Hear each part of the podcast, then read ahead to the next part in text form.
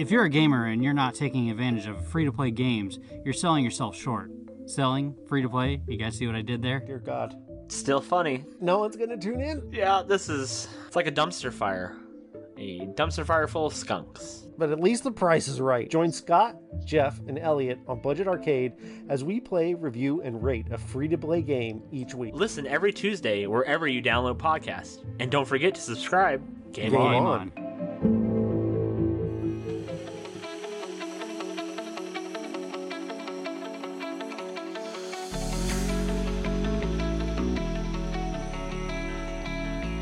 Alright everyone, I think we are ready to go. Let me unmute Mr. Ren. Hey Ren, how you doing? Hello sir, how you doing, dude? I am doing well. Are you ready to start this show? Hell yeah, I am. Of course I am, dude. Awesome. Alright, hello and welcome to Next to Nothing, a show where we talk about how to waste your time and not your money in gaming. I am your host, Danny K. With me, as always, Ren Dishi Owens. How you doing, dude? Hi, I'm Ren. I'm bad at games. What's going on, guys? Hope you're incredible. And it's just us. It's a relaxed fit episode. Mostly talking about news. This week we've had a lot of news.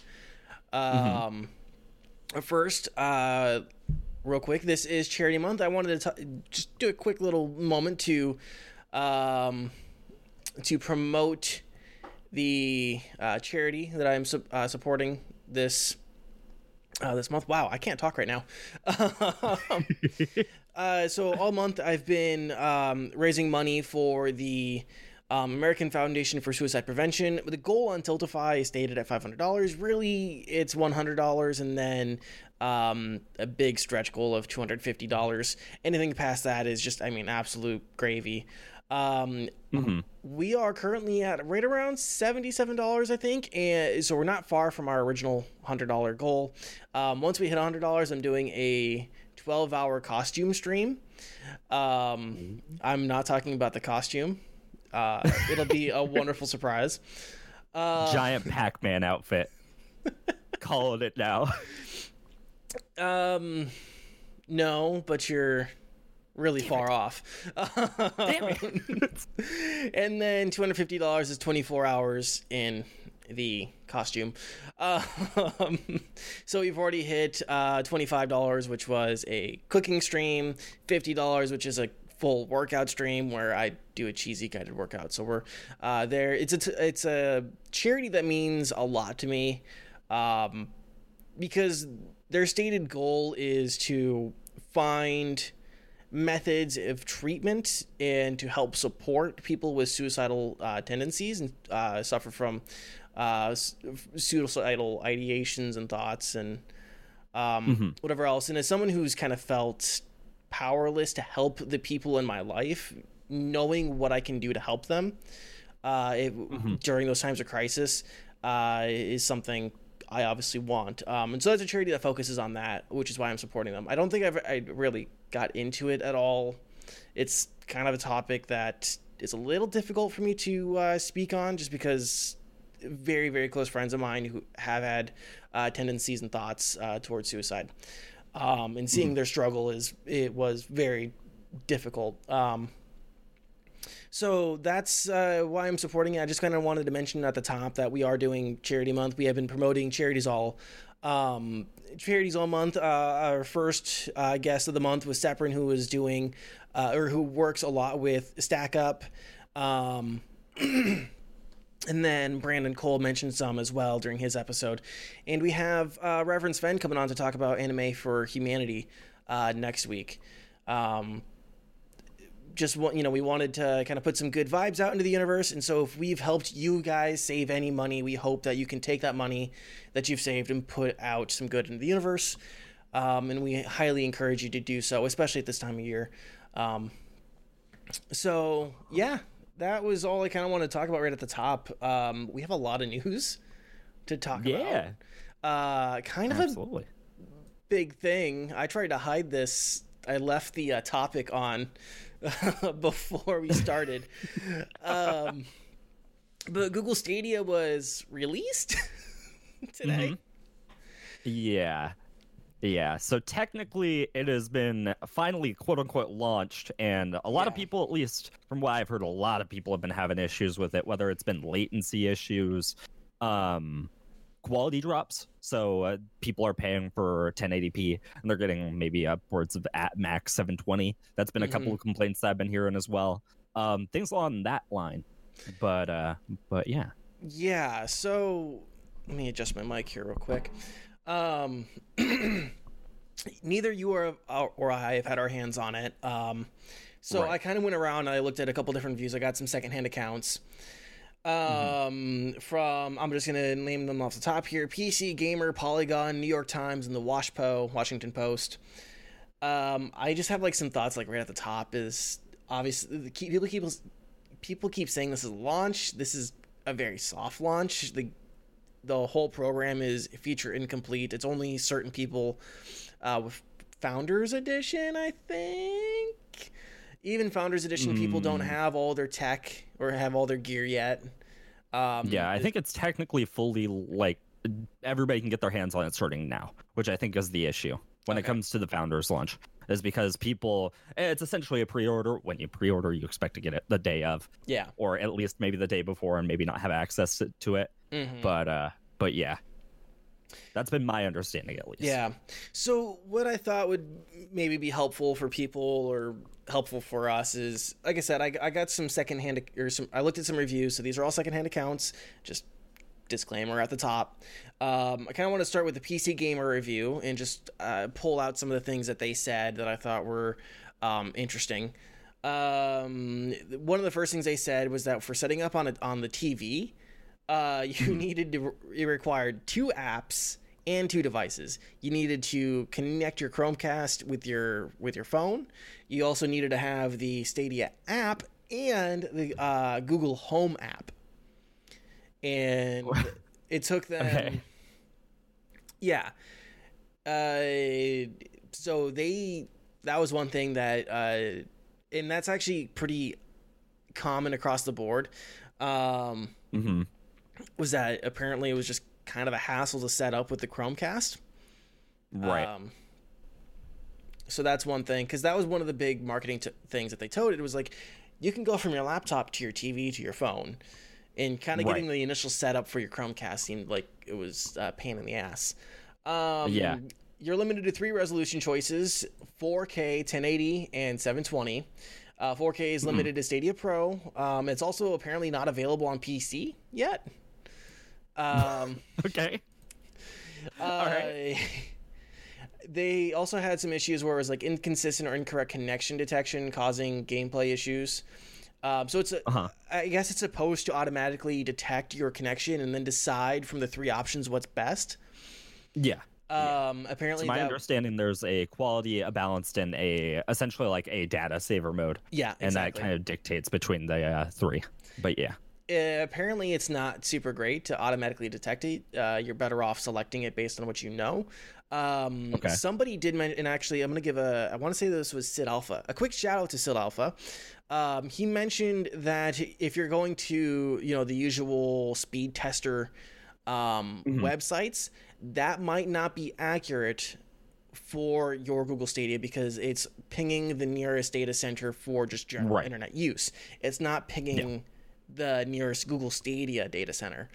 So just, a little bit of a heads up there. Something to keep in mind. I'm not an expert in network devices or connections or speeds or infrastructure, anything like that. You would be better served asking someone else. Let's see. I did have a question on Stadia if it detects your monitor display, like the actual size of the display, the resolution based off of that. The resolution. I don't believe so. Because I can imagine if you're running, like if you're on the Chromecast and you're on you're just using a TV that's 1080p and then it's selecting 4K, I can imagine that would probably cause some artifacting issues or some other issues related to that. So that might be something you want to pay attention to. Yeah. They also mentioned the missing features like family sharing, buddy pass, and achievements. Mm-hmm. They did do some other tests. They played Guilt, Kine, D2, Shadow of the Tomb Raider, MK11, and their report was basically that it just performed under or on par with a 4K or 1080p local machine. Right. That's what. And I feel like. Go ahead.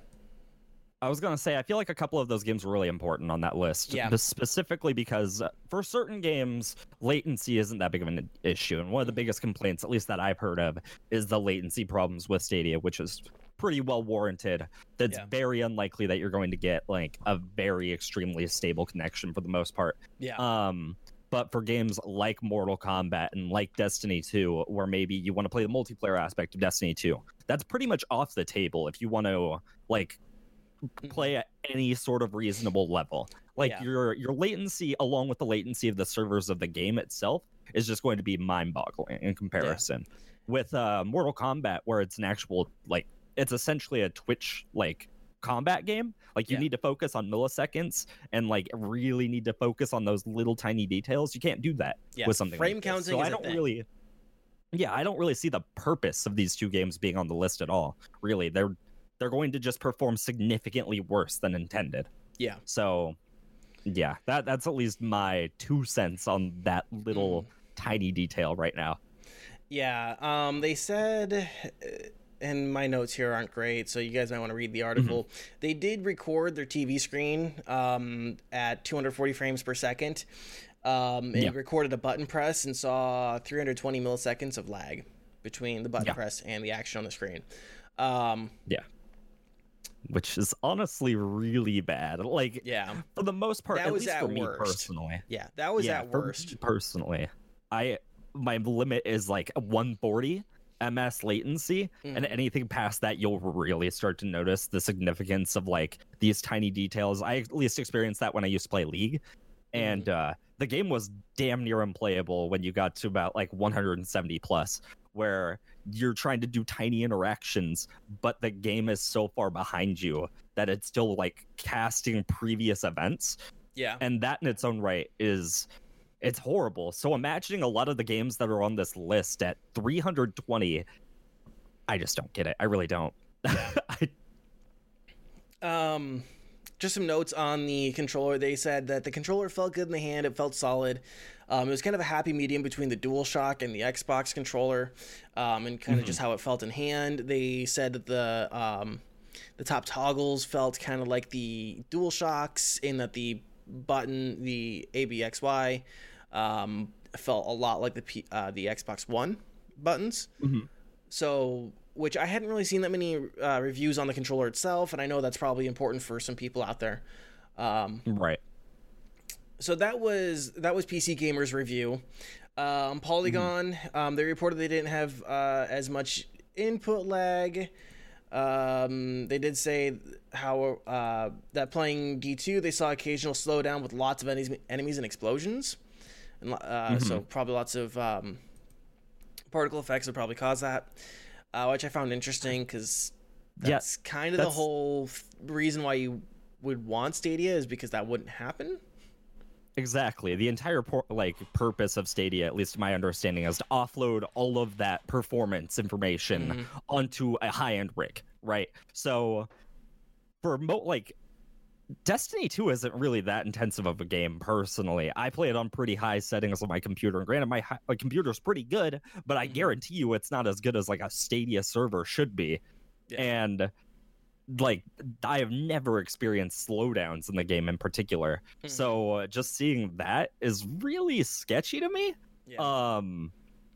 And did they talk about like what specific resolutions and frame rates that they were playing on?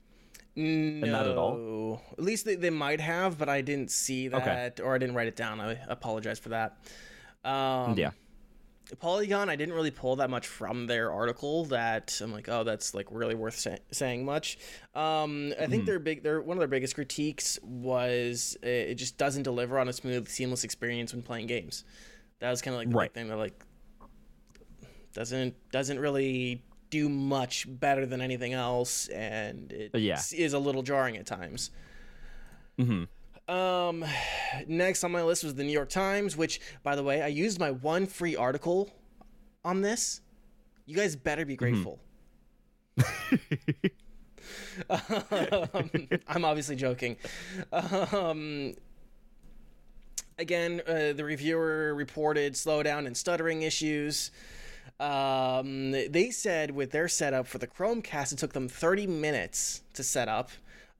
Took several attempts, and they even had to restart their phone at one point.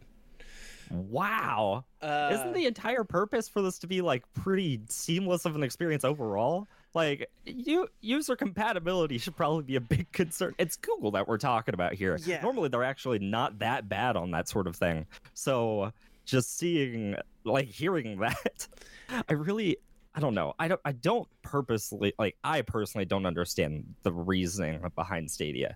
At least it's a games device system. And I feel like they almost don't. Don't get me started on that. Yeah. Ren and I were talking, and I was talking about a Twitter altercation that I had where I stated what I've been saying since the beginning of Google Stadia's announcement, which was that I thought this would be better served running other programs, not gaming. But I'm not going to get into it at the moment. I'll talk about that later. Right. So yeah, the setup problems for Chromecast are extremely interesting to me, because it was supposed to be kind of like a seamless, thing. And one thing, and I'm not sure if I saw this in the PC Gamer or maybe Polygon article. I don't have it right here. Anyways, you can't buy games on the Chromecast version. You can only buy games in-app or through the Chrome portal. Okay. So that's a thing, which I thought was really weird, because you can buy games on your Switch, Xbox One, and PS4. Yeah, so, exactly. So yeah, that was just kind of like another strange thing. It's like, why is this feature not here yet? Why can't I buy games on the Chromecast just yet? They said with the phone, it requires you to plug the phone into the USB port, or the controller into the USB port of the phone in order to use it. They said the phone just kind of felt clunky and uncomfortable. For those who don't know, like, it's, you have the controller, and then it has like an attachment that holds the phone on it, kind of like a Nintendo DS in a way. Right. Just kind of like imagine like a Nintendo DS, except it's a phone and a Stadia controller. So they didn't have much else to say really on that. They didn't like it. They didn't like playing like D2 on there. They didn't like really running anything on the phone. Right. They did mention a weird bug, not really a weird bug, but a drift bug, is how I'm defining it. They said that they would like want to move left or right, and then the character would just keep moving left or right regardless if they stopped or not. So it's like, I do like one button press to go left or right, and then it would just keep going. Even if you brought the stick back to position. So that was another thing that they mentioned with it, some sort of weird input. If it just didn't register the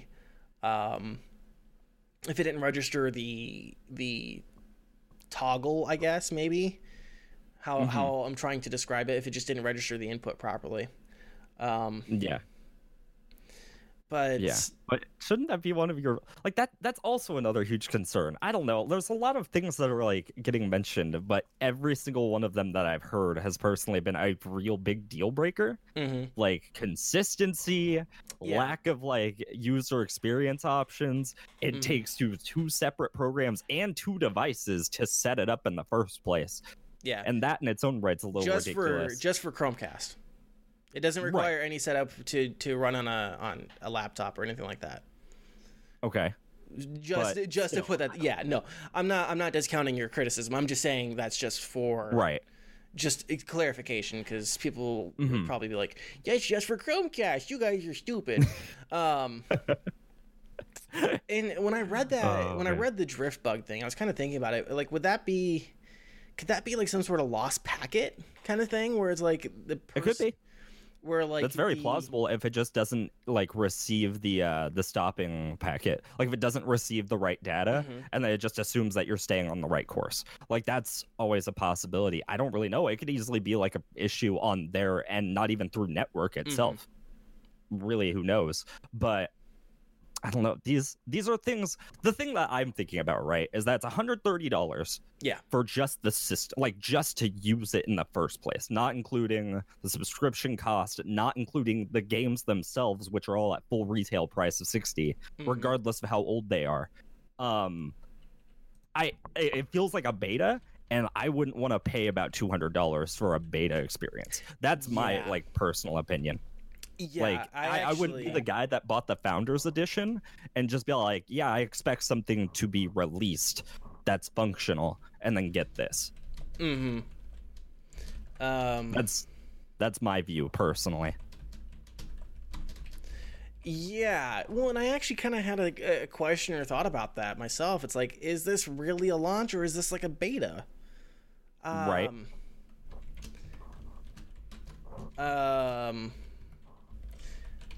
don't know. In my opinion, if you're charging money, specifically if you're charging that much money just to use this like hardware, I consider it like fully launched at that point. It doesn't matter what condition it's in. There's games that are fully launched and are completely broken, but they're launched. I don't know. I feel like it just doesn't make sense in general. At least like, I don't know. We've talked about this a lot, but I feel like, one, the hardware is way too ahead of its time. Like, too much in the sense that, like, basic network infrastructure is not going to support this no matter what. Like, regardless of how perfect the system works, if I still have a connection issue from here to even my most basic, like, data center, there is no way in hell that I'm going to be able to run that even, like, mildly well. There's just no chance.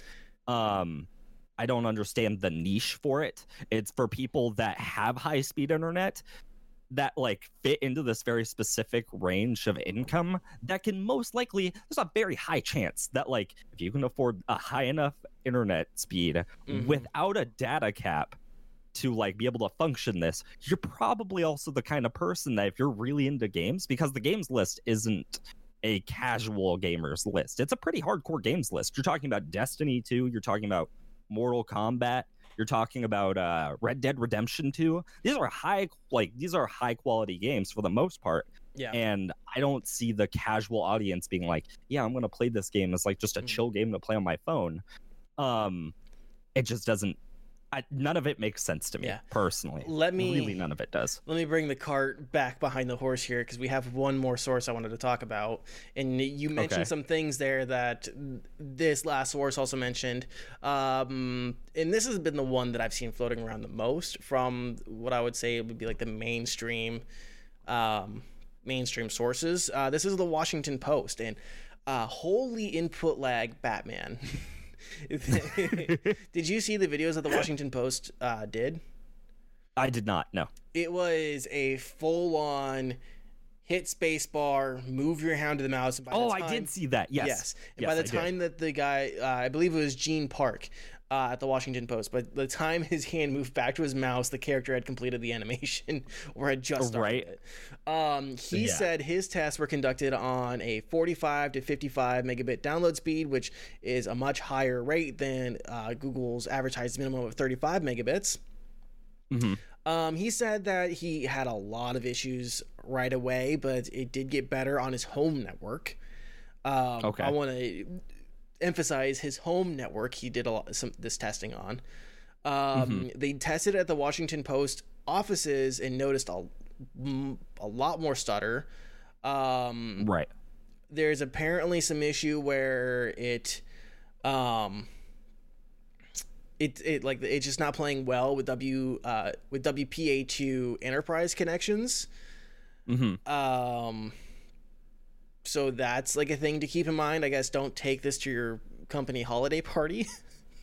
Yeah, or specifically if you have a business connection, because we talked about this a tiny bit, but chances are a lot of people, in order to bypass like having really low data caps and things along those lines, they'll go for an opt-in for a business connection to their house. I actually know a few people who have done that. So you might even be running on an enterprise like password system or an enterprise Wi-Fi signal, and that, like, in order to bypass it, you still, it doesn't work.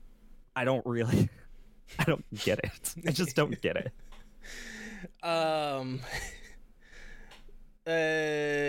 Let's see. Oh, they also mentioned that you won't be able to actually toggle your resolutions. The resolution is based on your selection of basically your downloading speed. The three options that we talked about. You had your 4K, your balanced, and your limited or your data speed or whatever. Mm-hmm. So those are your only resolution options. You can't just pick, I just want to run 720p, I want to run 720p and these other options. You can't choose one or the other. Right. I think the biggest thing, I saw this quote and I really wanted, to get this out there. This is from Gene Park, the author of the Washington Post review. Quote, reviewing Stadia as a service feels a bit like reviewing YouTube. The content isn't quite there yet, and the service isn't great either. But this model is presented as an intentional choice. Yeah. Which I think is really interesting because he's right. Like, first off, content, the game selection is pitiful. The game selection is very pitiful. It's not great. The service itself just seems to be lackluster. It doesn't compete with local machines, and when it does, it's inconsistent at doing it. It's just... Yeah, it feels like... some of it feels rushed. Mm-hmm. Some of the feature stuff. It's why is this game library pitiful? Why are these features incomplete? Why? Yeah. And for me personally, there are certain features that I'm totally fine with not being existent on launch. I feel like achievements are pretty overglorified. I feel like that doesn't really matter, but a friends list does. That's actually something that's super important, especially if you're including games like Destiny 2, a game where you're intended to play with a group of people. Mm-hmm. How are you expected to play with a group of people? At that point, you can't do raids. There's no way that you can do any sort of raid system. Mm-hmm. You can't do high-end strikes. You're limited vastly on the amount of content that you could do just from that alone. Mm-hmm. But yeah, I totally agree. I feel like it just, as I've stated multiple times, it just doesn't make sense. It doesn't make sense for it to be launched as a gaming thing initially. When you think about a lot of gaming hardware and stuff that comes out, a lot of it starts initially as business work. It starts initially as business hardware that transitions into something for entertainment value. Mm-hmm. Not the other way around. Google Stadia should probably... Danny, you've talked about it multiple times, but digital media creation, things along those lines, things where you need a lot of processing power that maybe you don't have. Yeah. But it's not uncalled for to just be I have the I can see it on my screen. I can access it through here. Mm-hmm. And you've even talked about in that little tiny argument where it was but the mouse lag would be horrible. If the mouse lag is going to be horrible, think about the input lag that a controller is going to have. Yeah. And think about that. So real quick, I commented something on another creator's thing, and a guy is so my basic comment was basically that Google kind of had a misstep making this a games first using this technology for video gaming first. What they really should have done was use it, open this up to commercial use for CAD or video production or model, if you're running high-end simulations, other sorts of modeling, stuff like that. That's where I thought, this would have been a first good step, create an infrastructure that would basically be remote accessing and running these high resource, high intensity programs for motion graphics and in digital media production. This guy, he comments, oh, the mouse lag would be terrible. Well, the lag would be terrible with any input device, first off. Right. He then also is he also commented about how like tablets require like these high precision tablets with like zero latency and artists. And I'm like, well, first off, that doesn't even make sense for artist tablets, because if you can't run Illustrator or Photoshop on your computer and you require extra processing power from Stadia, you might have accidentally plugged your drawing tablet into an actual fucking potato. That's the processing power, you have a fucking lemon battery or something. And the thing is that these, while they do involve high precision isn't necessarily the issue. The issue is delay on input. The precision's fine. Like, if you try to move a specific amount of pixels, you'll move there eventually. It'll happen. It'll just take a while. And I don't think that's nearly as big of an issue in terms of something like that. And when we're talking about, like, it'll be just as bad, I argue that it'll actually be significantly better. I feel like the lag for basic inputs like that versus a controller system is going to be significantly easier. Like, think about games that you play on your local device in the first place. Like, it doesn't take that much to really move the mouse. That's not a whole lot of like really important detail. It's connected to your device first off, for the most part, usually. Versus a wireless Wi-Fi controller, which is just not. It's not going to function in that same realm. Here's something I wanted to mention real quick. On PCs, you actually can't use the Stadia controller wirelessly. It has to be plugged in via USB. Okay. That's apparently going to get a firmware patch at some point. Good. Great. Oh, man. But that's just it. It feels like there's been no QA testing. Like, none. Like, at all. It just doesn't seem reasonable. A lot of the things just don't make sense. Why do I have to plug in my controller? Why is that so necessary to do that? I don't know. It just, the hardware doesn't make any sense to me. I really don't understand the purpose. The use case is the biggest thing. And we've talked about it before. I've gotten into Twitter arguments now over it. The use case for this technology should not have been gaming first. The use case should have been renting out high-powered, remote access to high-powered hardware that you can just stream and run your shit on. If I could load up Premiere or After Effects, or if I'm a meteorologist and I need to, run some algorithms on if I'm going to have a fucking tornado or a friend's going to have to evacuate again, that's the kind of shit. That's the kind of, those are the kind of use cases I could have seen this technology going first to, but instead Google kind of punted it and went gaming right away, which just feels so weird. Right. Well, to me personally, granted, I'm really pessimistic about corporations. We all know this at this point, but I feel like it's just a cash grab, really. I feel like it's like, you put a lot of money into it, but like, what's the last thing, with the exception of like their Odyssey on Chrome? What is the last thing that Google really did in terms of gaming? Really? I can't think of a single thing, really. The Google Play subscriptions. We talked about... Don't you listen to our own show? We talked about this. It's mobile. That's mobile gaming.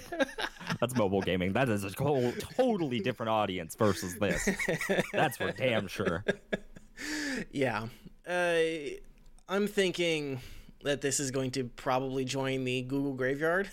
Probably within 2 years, they're going to keep at it for 2 years, and it'll probably improve in 2 years. They might figure out some ways to improve it, but after a launch like this, after a real good kick in the nuts, it's hard to get back up. I don't get it. I'm sure that this will come back at some point. I am dead positive about that. Yeah. But it is just not ready yet. It's not even that the Google Stadia itself isn't ready. The world isn't ready for Google Stadia in the first place. The concepts behind Google Stadia are cool. I'm not saying they're not. But at the same time, when's the last time that you ever got a connection that was even okay, really? Like, how much money do you pay for your internet? Do you have a data cap? What's the nation's average data cap? Really? You're going to play maybe for a day or two, and then you're going to cap out your data. Maybe. That's at best. But yeah, I don't really understand the purpose. I just don't. In the future, sure, when the nation's infrastructure is significantly better in the internet realm, because let's face it, it's horrible right now. But but it's just not good right now to even, like, no matter how well Stadia does, it will still not perform up to expectations. Yeah. At this point, there's just no way. But yeah, that's all I have to say.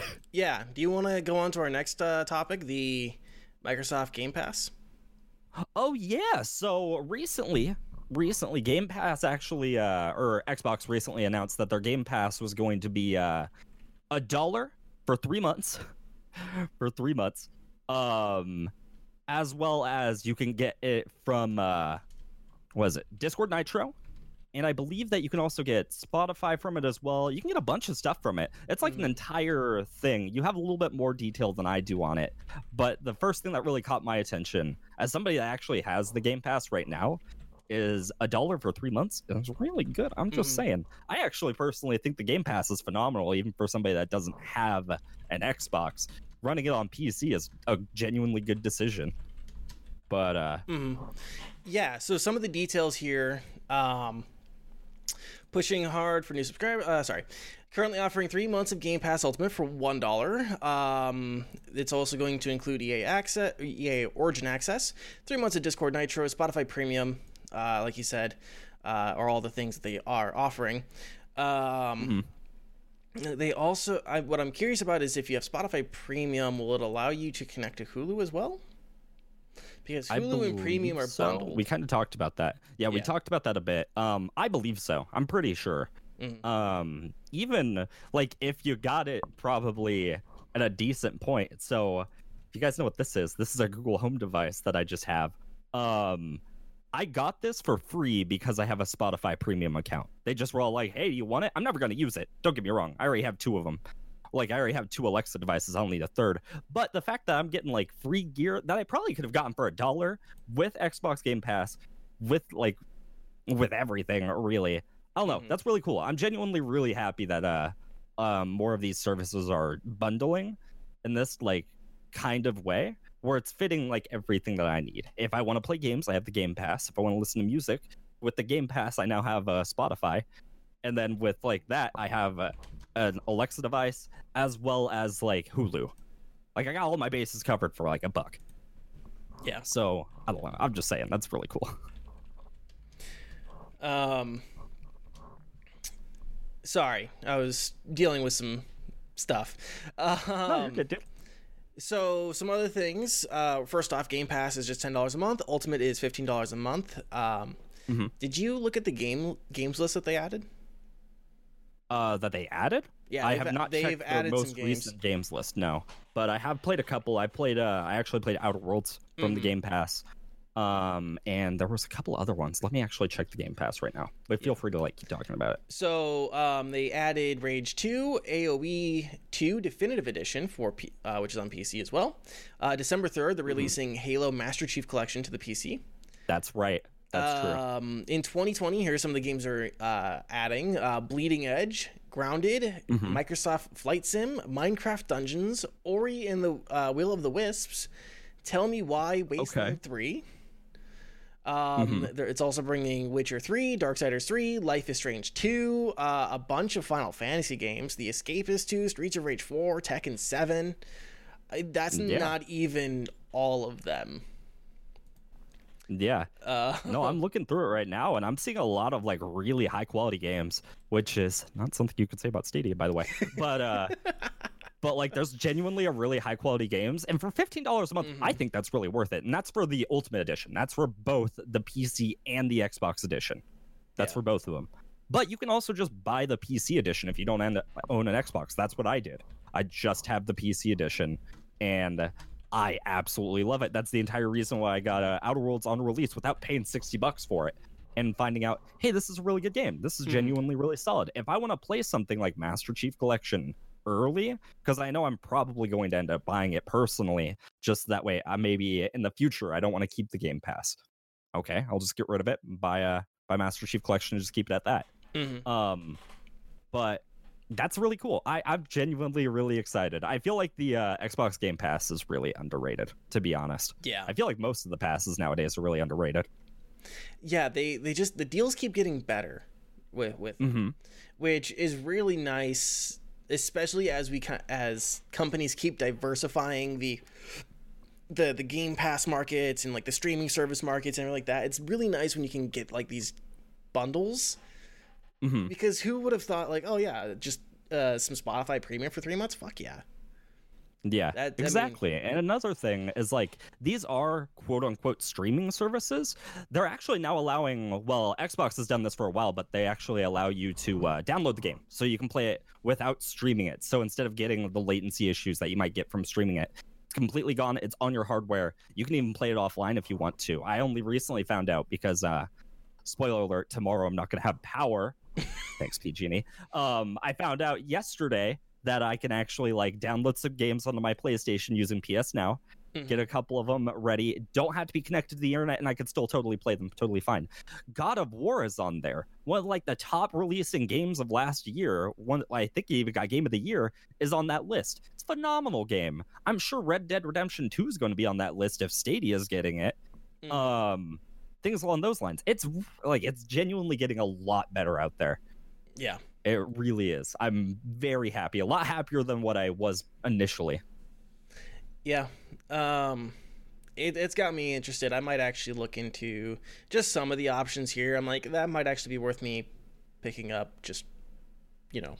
Yeah. Just because it's fucking cheap. Alone, personally, I think Outer Worlds is an easy pickup. Like, mm-hmm. if you're like, maybe I'll play Outer Worlds, definitely play Outer Worlds. Without a doubt. Just grab it on the Game Pass for like $1 and then just play it for a month and then cancel your subscription. Yeah. I've had a friend bugging me about Sea of Thieves, and I actually mm-hmm. have like an issue with my Microsoft account where like things just are really fucking wonky with like my billing address and whatever else. So I actually have to just sit down and fix that. Yeah. But, anything, it's a good deal. I mean, if you're interested, if anything that we said interested you, probably look at the sites and, maybe put mm-hmm. some money down for it. 'Cause it seems like it's a really good deal. If you're even remotely interested, at least look into it. Yeah, exactly. I feel like at this point, at least with, if you're a PC player, Xbox Game Pass for PC is a pretty hard, like it's hard to convince somebody to not buy it, yeah. in my opinion. I feel like it's an easy pickup. If you're interested in literally any of the games, you could just buy it for 1 month, yeah. and just play it. And if you want to keep it, then keep it. If you don't, then don't. It's that simple, really. Cool. But, yeah. Anything else on Game Pass? No, I think that about covers it. Cool. Then we probably want to talk about Game Awards. Yeah. We're not super into Game Awards stuff, or, like that stuff, but it's fun to talk about sometimes. Oh, I'm personally into it. It's not a topic we talk about often. Right. So I'm going to let you take the lead on this. Yeah, so recently, I don't know if it was today or not, but they have recently announced the nominees for this year's Game Awards. And there's a couple actually like standouts on there. Death Stranding, that's something I've been trying to avoid talking about. The Game of the Year list here, first off, is Control, Death Stranding, Resident Evil 2, Sekiro, Smash Ultimate, and Outer Worlds. And the reason why Smash is on that list is because they were actually out of the running last year. They weren't able to make the cut. They cut it, I believe it's the 15th of November. So any games released after that point are automatically listed into the next one. Mm-hmm. But yeah, I personally, without getting super into detail on it, it really depends on the way that you view Game of the Year. Like it really, if you think of Game of the Year in terms of like one of the most original games of the year versus just popularity, like commercials' sake, I would easily say Death Stranding. In my opinion, I think that, without a doubt, I think that's it. But if you're, coming up to, popularity and stuff, that's where it starts to get a lot more finicky. Smash is a very popular game. Sekiro is maybe not as popular, but it's definitely... there was a huge community around that game. Outer Worlds is getting a lot of praise. Resident Evil 2. I'm not even going to put Death Stranding on that list because, to be honest, a lot of people are really divided on that game, and I totally get it. Mm-hmm. The only one I don't really know about, to be honest, is Control. And I've thought about picking it up. I've seen it in the past. It looks interesting, but I really don't know a whole lot about it. But yeah, that's definitely... I just found it really interesting I'm curious what people vote on that. I'm very curious. Yeah. I mean, would you say your vote is definitely Death Stranding, or are you kind of... Depending on how I look at it. If I'm going for originality, easily yes. Easily it's Death Stranding. Without like a fraction of doubt in my mind, it's Death Stranding. But if we're talking about just maybe like popularity, I would definitely say Smash. Well, that would at least be my opinion. Do we really know what their criteria is? Are they looking at commercial success? Are they looking at the art form? This is just a game of the year list. It's recognizing what they say is recognizing a game that delivers the absolute best experience across all creative and technical fields. Got you. That's all they're listing in terms of that. I can actually send you the link right now, but and I'll also post it in chat real quick. Mm-hmm.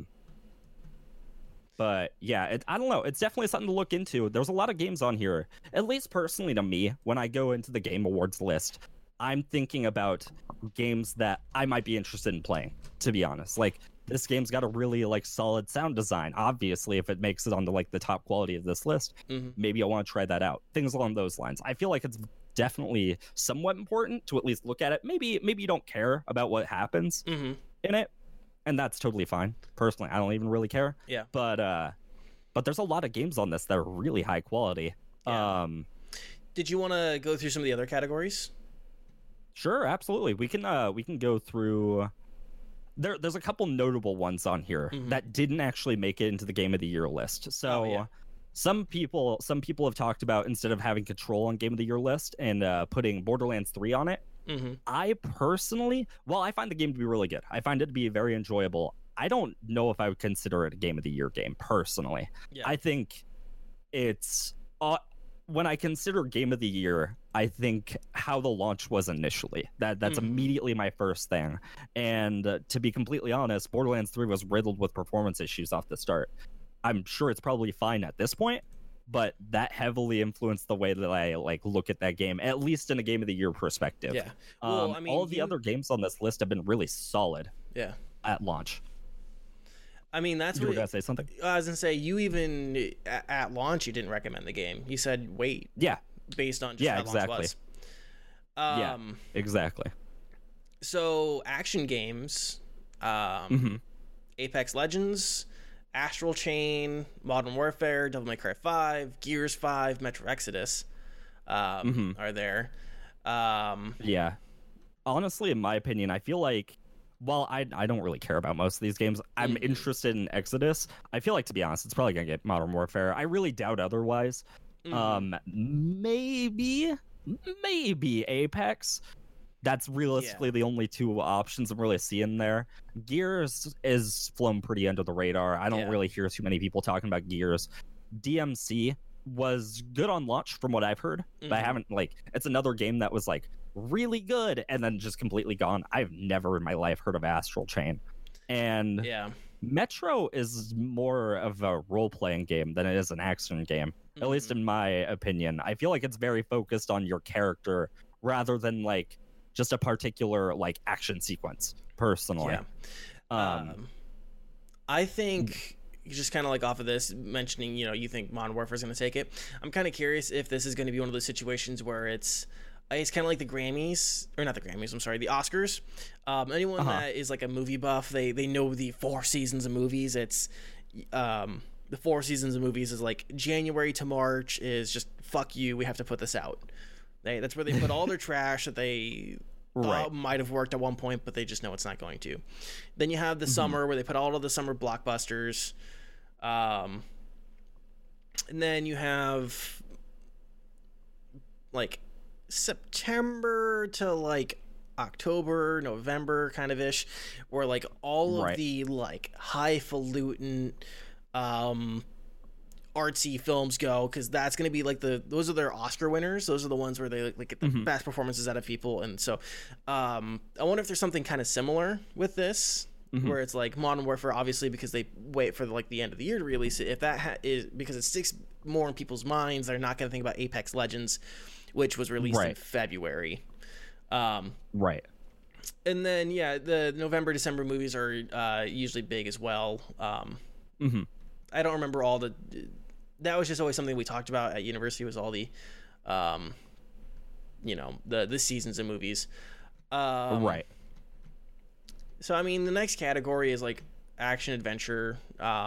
Yeah. Borderlands 3. I feel. Go ahead. Oh, go ahead. Sorry. No, you go ahead. No, I was going to talk about what the games on the list. Yeah, go ahead. Do it. Okay, so there's Borderlands 3, there's Control, Death Stranding, Resident Evil 2, Link's Awakening, and Sekiro. I feel like Sekiro is pretty much the best option here, personally. I feel like maybe Borderlands does deserve a role, like an award, but I don't think this is it. I feel like Sekiro really nailed that action-adventure element. Yeah. And Death Stranding, while there's a lot of adventure, like, it is quote-unquote an action-adventure game, I really don't put it in the same like category as all these other games. But yeah, in my opinion, I feel like it's either Sekiro or Resident Evil 2, honestly. Yeah. I don't have any experience with Link's Awakening, but I've heard it's good. But that's all I got, really. Yeah. Personally. Kind of keep... do we want to skip around the list? I mean, there's a whole section here as I'm kind of going through down the list that I just know we're not going to talk about. I don't care about the content creator esports. Yeah, exactly. We could totally skip that. Yeah. In my opinion, I don't even know why it's in this list. It's a Game Awards, not just random people awards, but yeah. Well, I suppose you got to kind of think about it like, you know, if you're thinking about it like the Oscars, you got to be like, you got to give the technical awards, but we can give those away during the commercial breaks. And of course, we have to bring the celebrities out for the best actor. Right. That's what I kind of imagine it is. I mean, next is art direction, which, I mean, obviously just a lot of gorgeous games and interesting games from artistic standpoint. Control, Death Stranding, Gris, Sayonara Wild Hearts, Sekiro, and Link's Awakening. Yeah. Honestly, I think it's, if Death Stranding doesn't get Game of the Year, it definitely gets art direction. Yeah. That's one thing it's really nailed, is uniqueness and originality. Whether or not you like the gameplay isn't super relevant to that. It's just the pure story in its own right is crazy. But yeah, easily that, in my opinion. Yeah. I've heard Gris has gotten a lot of like praise as well. Yeah. Which is pretty impressive considering I think it's an indie game. I'm pretty sure it's indie developed. Yeah. I'm looking at the little title card, and it looks very interesting. Watercolors and thin lines and all sorts of interesting artwork. Next is audio design. Modern Warfare, Control, Death Stranding, Gears 5, Resident Evil 2, and Sekiro. Honestly, so because I've just recently finished Death Stranding, I want to say Death Stranding, but to be honest, it's probably going to be Modern Warfare. If I'm going to be dead honest with you, there's one thing that they really do nail most of the time, and that's definitely their audio design. They really like have that covered. Otherwise, they wouldn't be able to perform at like the constant intervals of releases that they do, because people would just be like, the games are bland. But honestly, that's probably it. Maybe Resident Evil 2, though. I could easily see Resident Evil 2 being a contender if that's more about originality's sake. But yeah. Yeah. So, community support. Recognizing a game for outstanding community support, transparency, and responsiveness. Apex Legends, Destiny 2, Final Fantasy... Is that 14? Yes. Yeah, that's 14. Fortnite and Rainbow Six Siege. Yeah. I feel this one in particular, I kind of feel like this one's not even a question. I think it's personally Fortnite. Like, it's obviously going to be Fortnite. Fortnite wouldn't exist if it was a certain game that was also a battle royale that definitely didn't listen to its player base and then died shortly after. Definitely not. Yeah, Apex Legends, I'm like, they've had too many kerfluffles this year in terms of microtransactions. Community support is not their... That's not their bag right now. Right. Yeah, Fortnite or maybe Destiny 2. I don't know if I can't... Yeah, Destiny 2 is a pretty decent contender on that list as well, if it's considering that the breakoff from Activision and Bungie, then I could definitely see it, because they've really... fixed a lot of their stuff recently. Yeah. So maybe that's what they're on about, but I don't know. I personally think it just goes to Fortnite. Like, I can't think of a person that plays Fortnite consistently that's like when you play Fortnite, you probably only play Fortnite. That's all I'm saying. Yeah. But yeah. Next is Family Game, and really this might as well just be the Nintendo award, which is the best Nintendo game. Luigi's Mansion 3, Ring Fit Adventure, which is a Nintendo game, Super Mario Maker 2, Super Smash Bros. Ultimate, and Yoshi's Crafted World. I honestly don't know which one would probably... I don't know. I just thought it was funny, like... Nintendo. Oh, and Nintendo. I mean, that's kind of their. Yeah, that's kind of their entire thing. I think it really like goes to, at least in my opinion, I think it goes to either three games: Luigi's Mansion, Mario Maker, or Smash. I think it's gonna go to Mario Maker. To be honest, I feel like that's definitely like that sounds like a game that you could sit down with your kids and just be all like, "Let's go build a map. Let's do something fun and play it." Let's go find a map to play, and then oh god, no, a swastika. What are all these red blocks? Oh, that's a dick. Mommy, what's that shape? That there, little Jimmy, is a pixelized vulva. Sorry, I'm just saying I personally think it goes to Mario Maker without a doubt. I don't think Smash, it's good. I don't know if like it's the most family-friendly of family-friendly games, but yeah. I guess here's the question for you. Is Smash going to win the fighting game category? It's up against Samurai Showdown, Mortal Kombat 11, Jump Force, or Dead or Alive 6. Look, there's a lot of weebs out there. Jump Force might take it. I was going to say, if you are rating Dead or Alive 6 as one of the top contenders of fighting games in the year, you're probably not having a good fighting game year. I think without a doubt it goes to Smash easily, without contest. I suck at Smash, and I acknowledge, like, it's everybody's cup of tea. It is ridiculous. That game is for literally everybody. Okay, you're mentioning Smash, and I get you're behind Smash, but let me pose a counterpoint here for Dead or Alive 6. Boobs. Okay. Yeah, that's pretty much the only thing they got. Okay. They've got two of them, at least. Yeah. Yeah, at minimum. At minimum, they have two boobs. I don't remember if Dead or Alive is the one that has, like, a three-boobed character. I can't remember. I know there's a fighting game out there with three, but I'm just saying, I'm just throwing that one out there. Okay. So I'm you think it's saying. Smash? Oh, I know it's Smash. I feel like that's like not even close. I don't know if I want to talk about this next one just because I'm not getting money for saying it on the list. What? Under the fresh games. Indie game list presented by Subway. All right, where's my fucking cash? Oh my god. Oh, is that why they chose for oh my god. Okay, I get it. Yeah. I understand. Did the marketing finally click in for you, Ren? Yeah. I didn't even think of when I saw fresh, I was like, okay, original, cool. Not eat fresh. All right. Now where's my $20? Okay. Where's my free $5 footlong?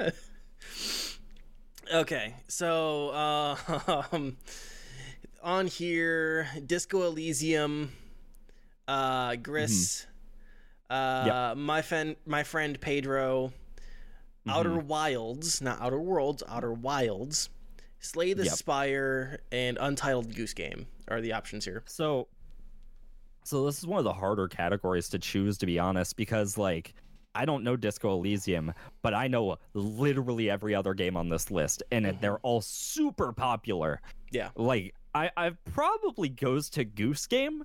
I don't even know what that game is about. I don't understand the purpose, but people fucking love that game.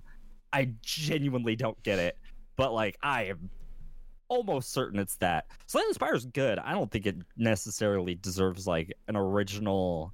I don't consider it original, really. Yeah. I think it's just a card game dungeon crawler. Yeah. Outer Wilds I've heard of, and I've heard it's really good, but I don't really know too much of it. Pedro has looked interesting in the past, and Gris, I know for a fact, is already won... I think it's won awards in the past, but I'm not totally certain. Yeah. But yeah, that's a really hard one to choose, though. Yeah, at least for me personally, I wouldn't know what to pick there. Game direction, Control, Death Stranding, Resident Evil 2, Sekiro, and Outer Wilds. Yeah, so this is if I thought the last one was hard, I think this is probably the hardest one on this list, because Death Stranding, Resident Evil 2, and Sekiro have amazing game direction. Like, without even playing Death Stranding, you already know where it's going, like, at least to a degree. And if you watch it, oh my god, I know most of the people that watched me play some of it really, like, they fell in love with watching it, but not like they had no interest in playing it. I think it goes to Death Stranding without a doubt, but there are like a phenomenally good amount of like games on this, though. Yeah. Because I have no comments on that one. We're gonna move on.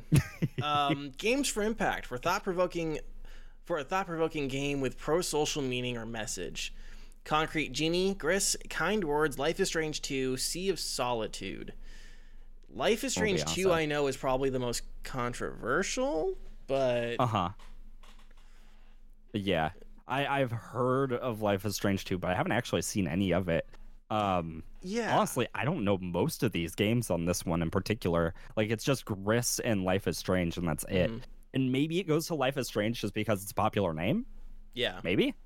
But I don't know. I'd really have to know what Gris is about, to be honest. Best independent game: Baba Is You, Disco Elysium, Katana Zero, Outer Wilds, Untitled Goose Game. I guess this isn't really much different than the fresh indie game. Because it's still indie, independent indie. Yeah. Yeah. Okay. I mean, the options aren't even that different. I don't know. It says for outstanding creative and technical achievement in game made outside the traditional publisher system, and then for fresh indie game, recognize a new independent studio that released its first game in 2019. Yeah. So the only thing about this list in particular that I'm even slightly interested in is I've actually heard Baba Is You. From what it shows pretty lame. Like, it looks pretty boring, but I've heard that it's really good in terms of puzzles. Yeah. That's what I've at least heard. But yeah, I don't know. Katana Zero actually looks really cool, though, at least from the art style I'm seeing right now. That genuinely looks pretty interesting. Yeah. This one here, best mobile game, Call of Duty Mobile, Grindstone, Sayonara Wild Hearts, Sky, Children of Light, and What the Golf. I'm gonna say probably Call of Duty Mobile. Yeah, if we're talking about popularity, it's easily Call of Duty Mobile. I know nothing about the mobile scene, like absolutely nothing. So, with the exception of COD Mobile, I have no idea what any of these games are, except for maybe What the Golf, which I, spoiler alert, guess it's a golf game, by the way. Yeah. I know. Shocker. Next is multiplayer games. Apex Legends, Borderlands 3, Modern Warfare, Tetris 99, The Division 2. See, this is actually the one where I see it possibly going to Borderlands 3. I feel like all the other ones, maybe not Apex. I really don't see Tetris 99 winning, and I don't see Division 2 winning. Yeah. It really boils down to Apex, Borderlands, or Modern Warfare. And I feel like I personally feel like it might go to Borderlands 3. I feel like the multiplayer experience in it, being able to play that game with friends, is really enjoyable. I really, really loved it.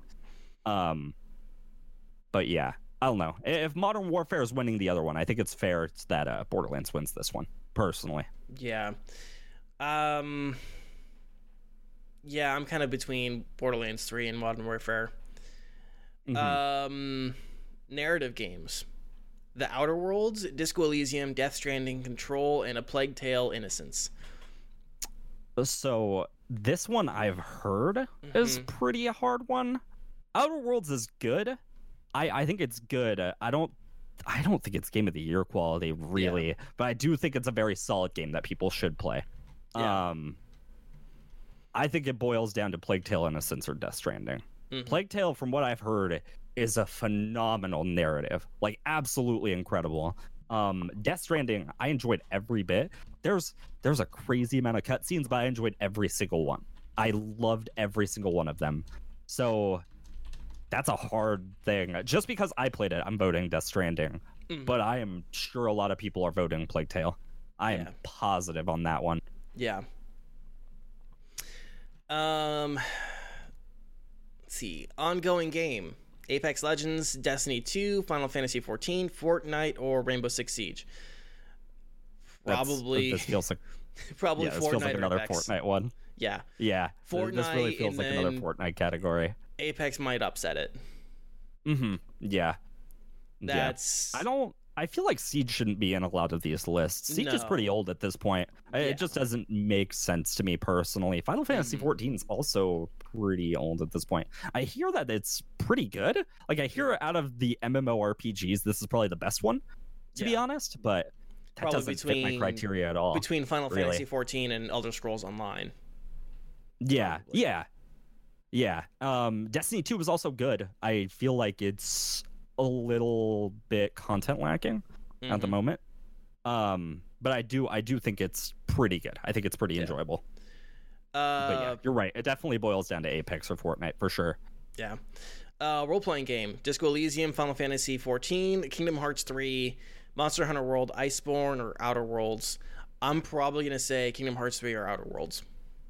Yeah, I've heard a lot of negative reviews about Kingdom Hearts 3. I don't know Kingdom Hearts.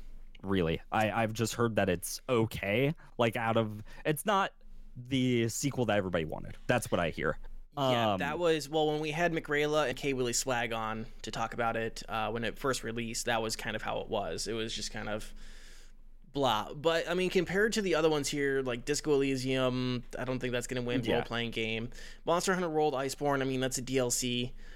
I don't think people are going to really want to vote for a DLC expansion. Outer Worlds, to me... Outer Worlds, in my opinion, is the definition of a role-playing game. Yeah. That actually fits, like, everything I could think of in terms of a role-playing game is Outer Worlds. Mm-hmm. I personally think it's without a doubt that. Yeah. But I could see people, just out of, like, loving Kingdom Hearts as a whole, being like Kingdom Hearts 3. Yeah. But yeah. We're going to skip the next category, sports and racing games. Crash Team Racing Nitro. Oh, go ahead.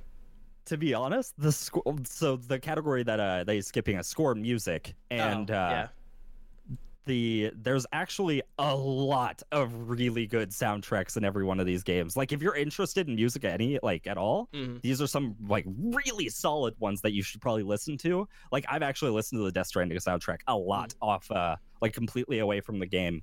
But Cadence of Hyrule, which is basically just a music game.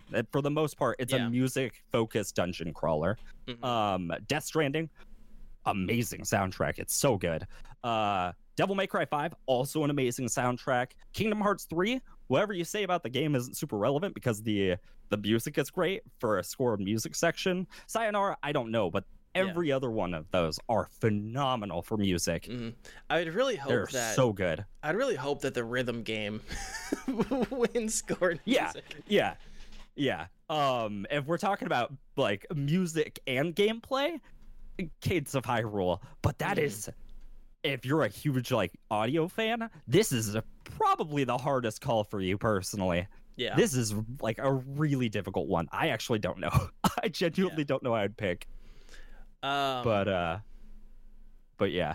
Next, the sports and racing: Crash Team Racing Nitro Fueled, Dirt Rally 2.0, eFootball Pro Evolution Soccer 2020, F1 2019, or FIFA 20. Easily FIFA 20, dude. It's not like it got, like, this entire thing about being FIFA 19 or anything. That never happened. Maybe Crash. I don't know any racing games personally. Last time I played a racing game was Need for Speed Most Wanted on the GameCube, so I'm a bit out of my, like, realm on that one. I don't like racing games, so I'm not one to really talk to you on that. Next is strategy. This is one you might actually know, though. I haven't played any of these really. Age of Wonders, Planetfall, Anno 1800, Fire Emblem Three Houses, Total War Three Kingdoms, Tropico 16, and War Groove. Doesn't your dad play Anno, or am I wrong on that? No, My dad plays, his main game right now is World of Warships, which I've seen my pops lurking in chat. Hi, Father. Me and my dad have played a lot of Age of Empires. So much so that I have an idea of what I'm getting him for Christmas. Hi, Dad. Oh, man. I really don't know. It's probably going to be Fire Emblem Three Houses or maybe Total War. Yeah. I know the Total War games get a lot of credit, but this is not my category, really. I know almost none of these games for the most part. Fire Emblem had a lot of press. A lot of people really loved that game. The only other one I can think of, maybe, like it's probably like Fire Emblem, Total War, and then Wargroove. I'm only putting that in because I think that's an up-and-comer.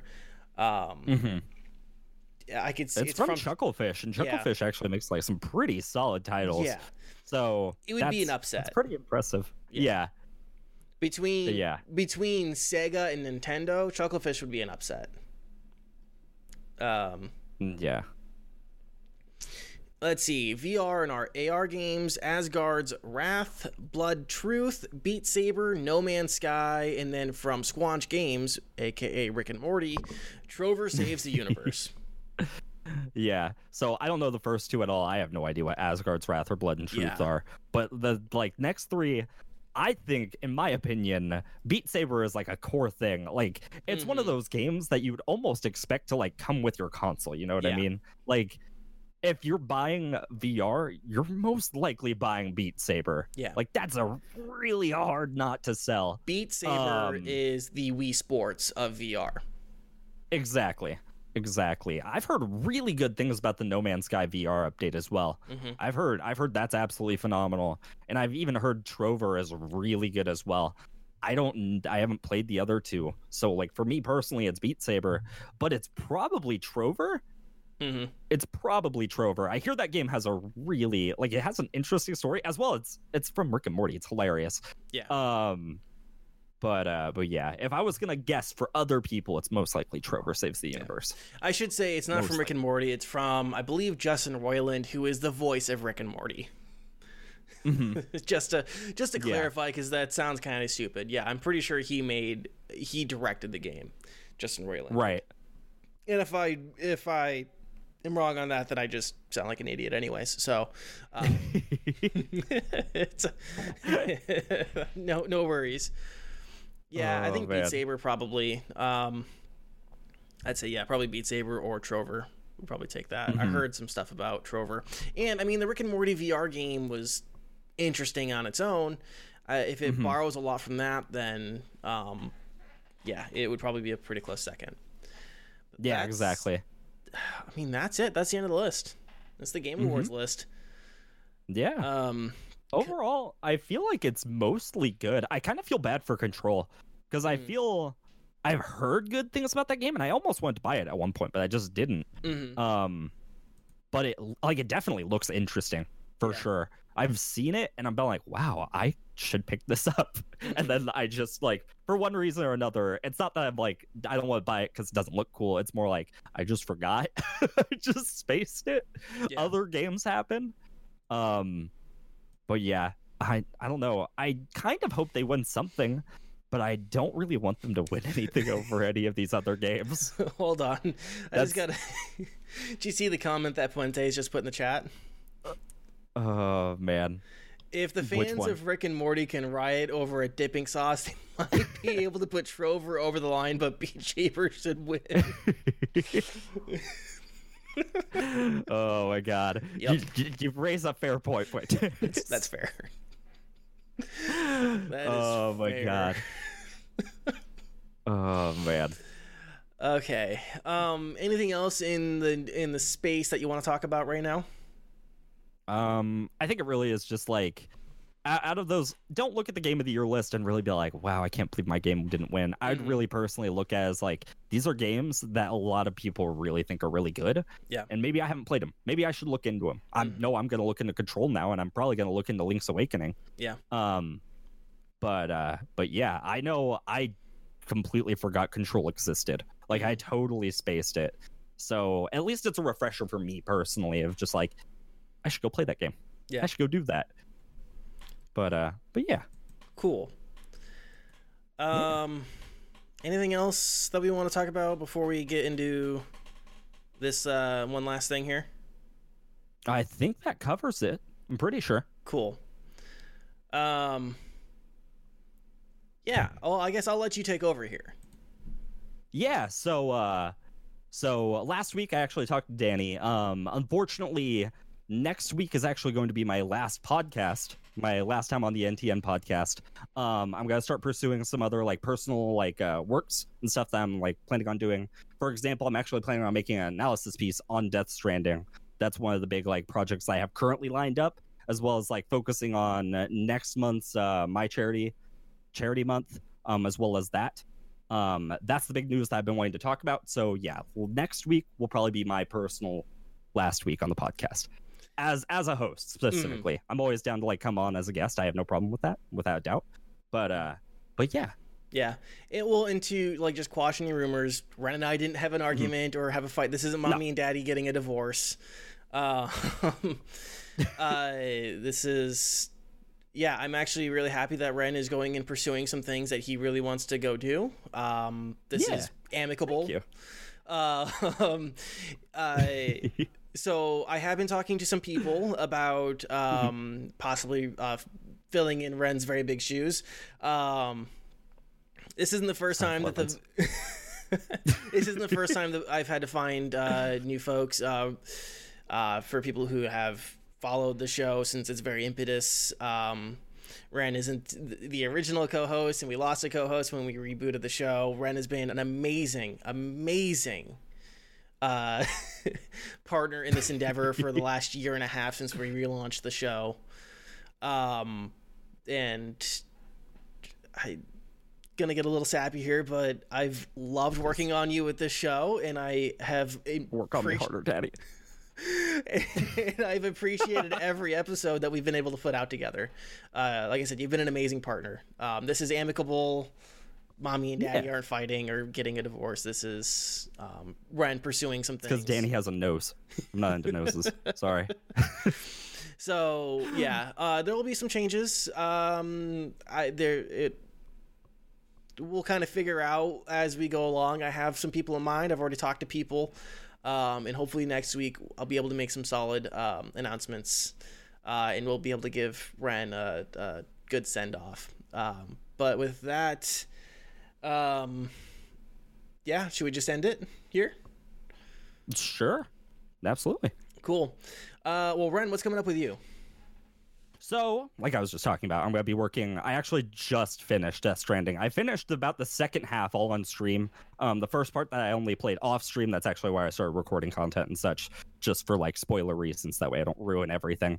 I'm going to be planning on working that. I'll probably have something out probably around Christmas time, I'm willing to bet. I plan on putting a lot of like time and effort into that. But also charity month starts next month for me personally. I'm gonna be doing an entire Metal Gear Solid playthrough.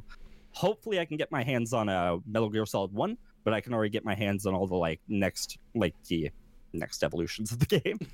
But yeah, you can find me at twitch.tv/renditions with 2 Z's because I'm dumb and I can't spell my own name. But yeah, that basically covers it for me personally. Awesome. Yeah. I'm playing Far Cry 4. We actually finished Far Cry 3 last Thursday or Friday? No, Thursday night. So yeah, I'm on to Far Cry 4 now. It's really interesting because I haven't played any other Far Cry except for 3. So moving on to Far Cry 4 and actually seeing a lot of the advancements that they made is really interesting to me. That's been really fun.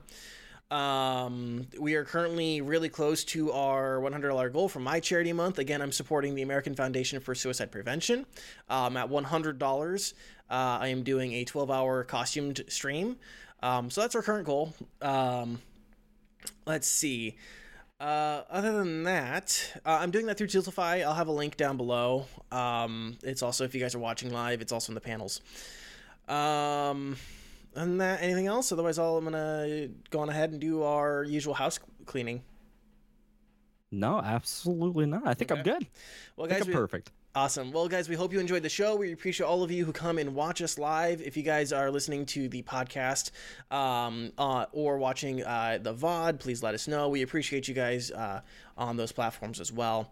If you want to take us on the road, you guys can find us on Spotify, Apple, and Google Podcasts. If you like what you do, go on ahead and follow us on either of our Twitch channels, or you guys can help us grow by giving us a rating and review and telling your friends about us. You guys can connect with us on our individual Twitters. I'm at Danny K, DaniieCae. Ren is at Renditions, right? Still? Yep, still two Z's and still dumb. All right. Other than that, guys, have a wonderful evening, and we will talk to you next week. Bye everybody.